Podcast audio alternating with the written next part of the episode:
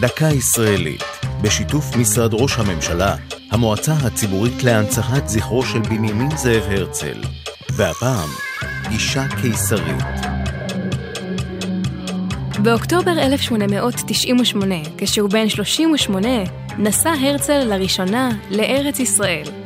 מטרת המסע לפגוש בקיסר גרמניה, וילהלם השני, בעת ביקורו בארץ, כדי לקדם את מטרות הציונות. הרצל פגש אז בקיסר פעמיים, במקווה ישראל ובירושלים. את הפגישה הגורלית תיעד ביומנו. צעדתי קרוב קרוב לעבר סוסו, הושטתי את ידי כלפי מעלה, כתב הרצל, ועמדתי לפניו בגילוי ראש.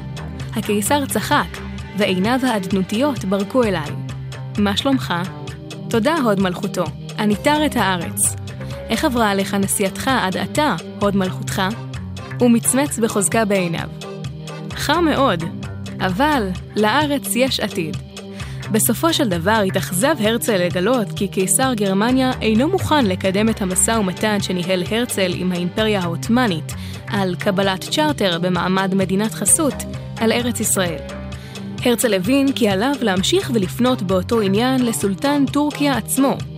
וכך, אחרי שתר לראשונה את הארץ שחלם שיוקם בה בית מדיני לעם היהודי, פנה הרצל לניסיונות נוספים בדרכו הארוכה להגשים את חזונו.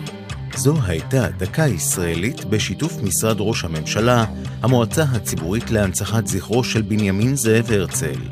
כתבה עלמה רותם, ייעוץ הפרופסור יוסי גולדשטיין, מפיקה אור זועי סולומוני.